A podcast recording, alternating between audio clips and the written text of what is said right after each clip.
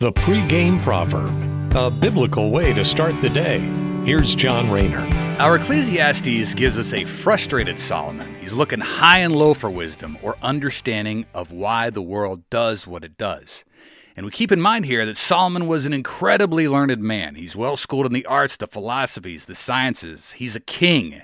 He has all kinds of wealth and resources at his disposal to find out about all of this stuff. In essence, he's like Bill Gates and Albert Einstein all rolled up into one.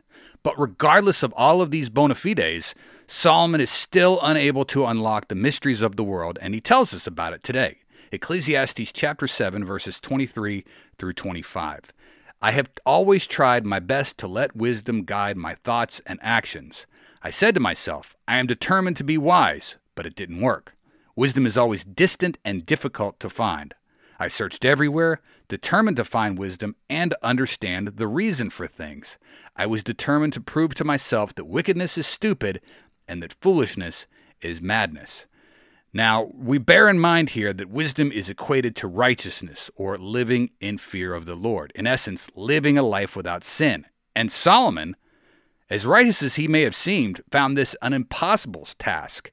And you look back at the whole of Solomon's life, Solomon may have seemed wise, but just like us, he's born under that curse of Adam. And even at the end of his life, he broke God's law and fornicated with women from different pagan nations. And we keep in mind that according to Mosaic law or Moses' law, the tribes of Israel, the Jews, were expressly forbidden to commingle with the surrounding nations like Canaan, because those guys were up to some real nasty business. Some even made child sacrifices to their gods. Yikes.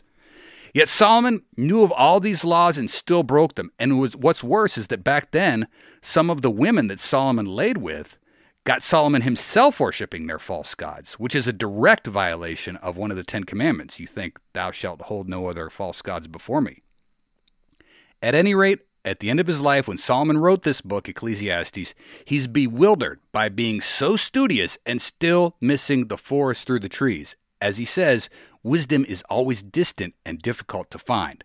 Now, you fast forward to today, and we have all kinds of people out there that are trying to package us wisdom and sell it to us through pills, philosophies, enlightenment, enlightenment, material wealth. All that stuff out there is supposed to make us happier or wiser.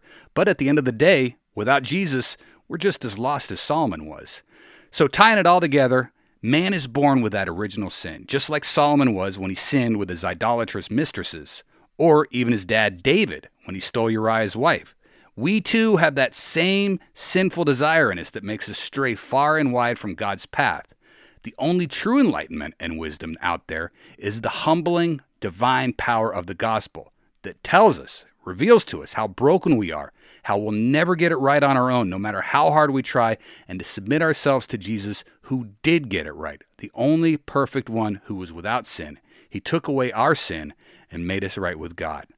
Thanks so much for listening. Have a great day. Take care and God bless. The pregame proverb with John Rayner. Look for it on all podcast platforms and have it delivered to your smartphone. The pregame proverb, proud partners of The Bar, the Biblical and Reformed Podcast Network.